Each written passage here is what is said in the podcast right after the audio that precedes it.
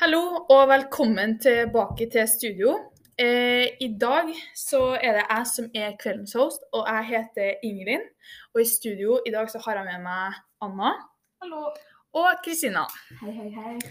Så dagens tema er da en veldig viktig historisk hendelse for eh, Europa, og det er da svartedauden. Vi har laga oss en liten problemstilling som vi har tenkt å prøve på utover denne podkasten.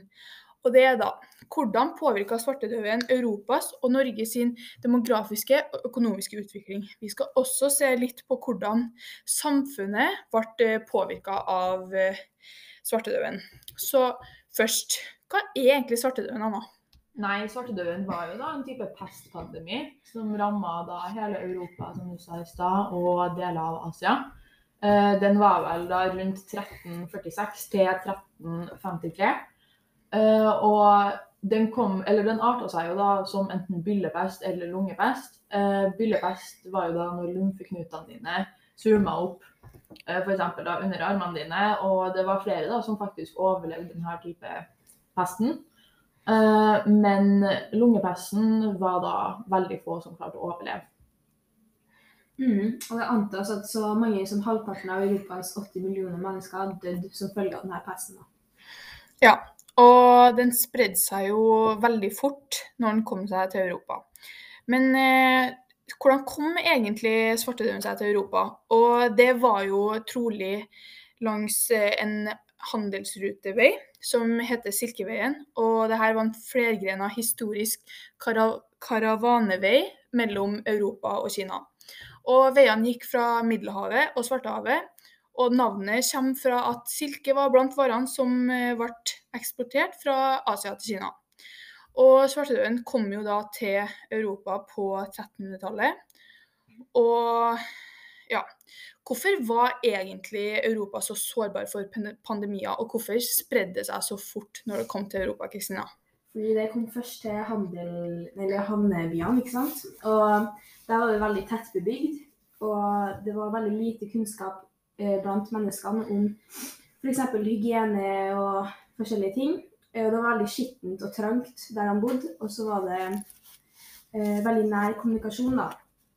Og derfor spredde det seg fra Vest-Europa til Skandinavia på to år. Ja, så det her spredde seg jo utrolig fort, og det var veldig mange som døde. Så det var jo litt av den demografiske påvirkninga av svartedauden for Europa. Det var jo det at rundt halvparten av befolkninga i Europa døde. Og nå skal vi se litt på hvordan svartedauden påvirka den økonomiske ståstedet hos eh, Europa. Så Anna, hva, ja, fortell meg litt om det. Uh, ja, for adelen så var det vel kanskje at de eh, hvordan kan du for, De fattigste av adelen, da, eller de som var lengst ned, lavest i adelsrankinga, skulle du si. Ja, i liksom hierarkiet, kanskje. Hierarkiet. Eh, Ja. De ble om til bonder, eller de begynte å dyrke sin egen jord. Eh, så ble det jo også da sånn at siden det var såpass mange som døde, så var det jo også da veldig mye eh, ledig jord som kom fra det her. Så da var det også dem som overlevde, tok jo da over denne jorda og fikk begynt å dyrke der, da. Men det er bare så jeg forstår det rett, så dem som egentlig var adelsmenn og ganske høyt opp på liksom rangstigen, de eh, ble på en måte til bonder? Ja, de gikk jo da nedover for å bli Eller de gikk nedover, er vel kanskje litt feil å si, men de tok over. Siden at så mange døde, så var det ingen som de kunne ansette til å dyrke på deres jord. Ja. Så da begynte de å gå over til å dyrke sin egen jord, da. Ja, det gir jo mening. Og så var det jo faktisk, tror jeg det var sånn at eh, jordleia sank med hele 75 i gjennomsnitt. Dette var i Norge da, men det er jo ganske vesentlig forskjell på hvordan det var før. Ja, og så svartedauden var jo selvsagt, selvsagt veldig tragisk, for det var så mange som døde. Men eh, rent økonomisk så var tiden etter pestens herjinger en stor lettelse for da bl.a. bonden. Eh, dermed kunne de gjenlevende bøndene flytte inn og overta gårder der jordsmonnet var mest fruktbart. Eh, I tillegg til at eh, det ble andre tomme gårder i nærheten, som ble brukt som utmark til bl.a. beite for dyr. Og da var det jo sånn at til tross for den samlede produksjonen i landet falt dramatisk, så gikk jo produksjonen per innbygger, og nettopp eh, fordi det var kun den beste jorda som ble brukt. Og det var jo bra for hver, hver enkelt person. Mm. Og nå har vi jo snakka litt om eh, økonomi og demografi.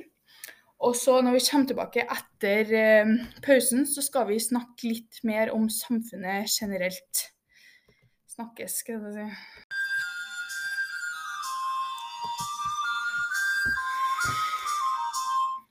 Hei alle sammen, og velkommen tilbake fra pausen. Og nå er vi på'n igjen og skal snakke litt mer om svartedauden. Og ja, Anna, hva er det vi skal snakke om nå? Eh, ja, nei, vi kan jo da ta og spørre oss hvordan påvirka svartedauden maktfordelinga fra middelalderen og Ja. til nyere tid, da. Mhm. Uh, jeg tenker Først må vi starte med å si hvem som hadde makta i Europa på den tida. Og det var jo kongen og adelen og kirkene som hadde makten. Og maktforholdet mellom de her tre endra seg veldig stadig, og presset fra en ny samfunnsgruppe, altså borgerskapet, var stort. Eh, de interne maktforholdene i Europa kunne selvfølgelig være forskjellige, men det som var mest normalt, var at landene hadde en konge som satt med den øverste statlige makten. Og at de her kongene da var veldig eh, avhengige av støtten fra adelen. Og adelen var så, som sagt en overklasse med jordeiere som fikk arva sin adelige tittel. Og adelen skulle være til disposisjon for kongen og beskytte de bøndene som drev, som drev jorda de eide. Og denne typen for organisering av samfunnet kalles for føydalisme. Ja. Og kirken hadde også veldig mye makt, med paven i spissen. Og det var kirka og adelen som satt sammen i kongens råd da, for å hjelpe kongen med å ta avgjørelser. Men eh, etter svartedauden kom, så påvirka det maktfordelinga i det euro europeiske samfunnet. Og for det første så var det ekstreme konsekvenser for mange i adelen, som mista inntektsgrunnlaget sitt, og noen måtte bli bønder sjøl, da. Og kongen erstatta også de tidligere ridderkrigene, eh, i Adeland med soldater som gikk til fots. Og dermed ble kongemakten mer uavhengig av adelen og fikk en mer avgjørende makt. Og i flere av landene i Europa så ble kongene etter hvert eneveldige, som vil si at de styrte og tok beslutninger helt alene, uavhengig av eh, et råd. Ja, det hørtes jo kanskje både litt eh, skummelt ut, synes jeg. At det er liksom en som sitter på toppen med all makta. Ja. Det er jo Ja, det er jo absolutt det. ja.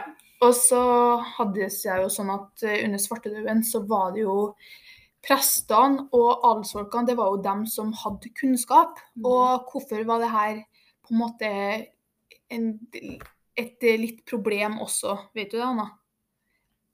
OK. Det hadde vel kanskje noe med religion Ja. Ja, akkurat. Uh, ja, for det var jo sånn at um, pesten ble på en måte tolka som en type straff da, fra Gud. Mm. Ja, akkurat. Og Unnskyld. akkurat. Vi er jo fortsatt i middelalderen, og her er det jo veldig sentralt at det er Gud, religion og kristendom i Europa da, som blir satt høyest. Ja. Og da var det jo annet sånn at det var prestene som for rundt og besøkte folk. Kan du si meg litt mer om det her, Anna? Uh, ja, for det er jo sånn at Eller det var jo sånn da at når noen ble syk, så var det liksom en normal høflighet å besøke de syke og deres familie. Uh, så når personer da senere døde, så møtte man jo Uh, Nei, så når personer da senere døde, så ser man jo da at de kanskje har blitt smitta, ikke sant? Mm. Eh, ja. Og Ja, og så var det jo også sånn at uh, prestene, det var jo de folkene som hadde f.eks. legekunnskaper. Og de for rundt for å frelse og pleie dem som var syke av pesten. Og f.eks. For, for Norge da, så var jo dette en stor konsekvens, for det endte jo opp med at alle lærde i Norge døde. Og at Norge ble et land med nesten bare analfabeter igjen. I f.eks. Nidaros eh, så døde erkebiskopen og alle korsbrødrene utenom én i 1351. Og så var det jo litt det her om Sant Sebastian, da. Mm. Kan du litt om han, Kristina? Ja. Eh, så når eh, var på sitt høyeste, så uh, var kirka en plass for mange, og de dro til kirka for å be til denne helgenen. Uh, og jo, de ba til Sankt Sebastian for nåde og for å liksom gjøre opp for eh, sine synder, da, så han skulle få denne eh, pesten til å forsvinne. Ja. Ja, nå har vi egentlig kommet oss gjennom det vi har tenkt å si, men vi kan jo komme med en liten oppsummering også. Og først og fremst så vet vi jo at uh, svartedauden kom jo med loppa. Ja, fordi med handelsskipene så kom jo rotta, og på rottene så var det loppa. Og loppa lever da av blodet, så når de hadde drept rottene, så hoppa de da videre til mennesket. Som da spredde videre ved kontaktsmitte eller ved dråpesmitte. da. Så det var loppene som hadde sykdommen da, i Det var loppene som hadde sykdommen, ja.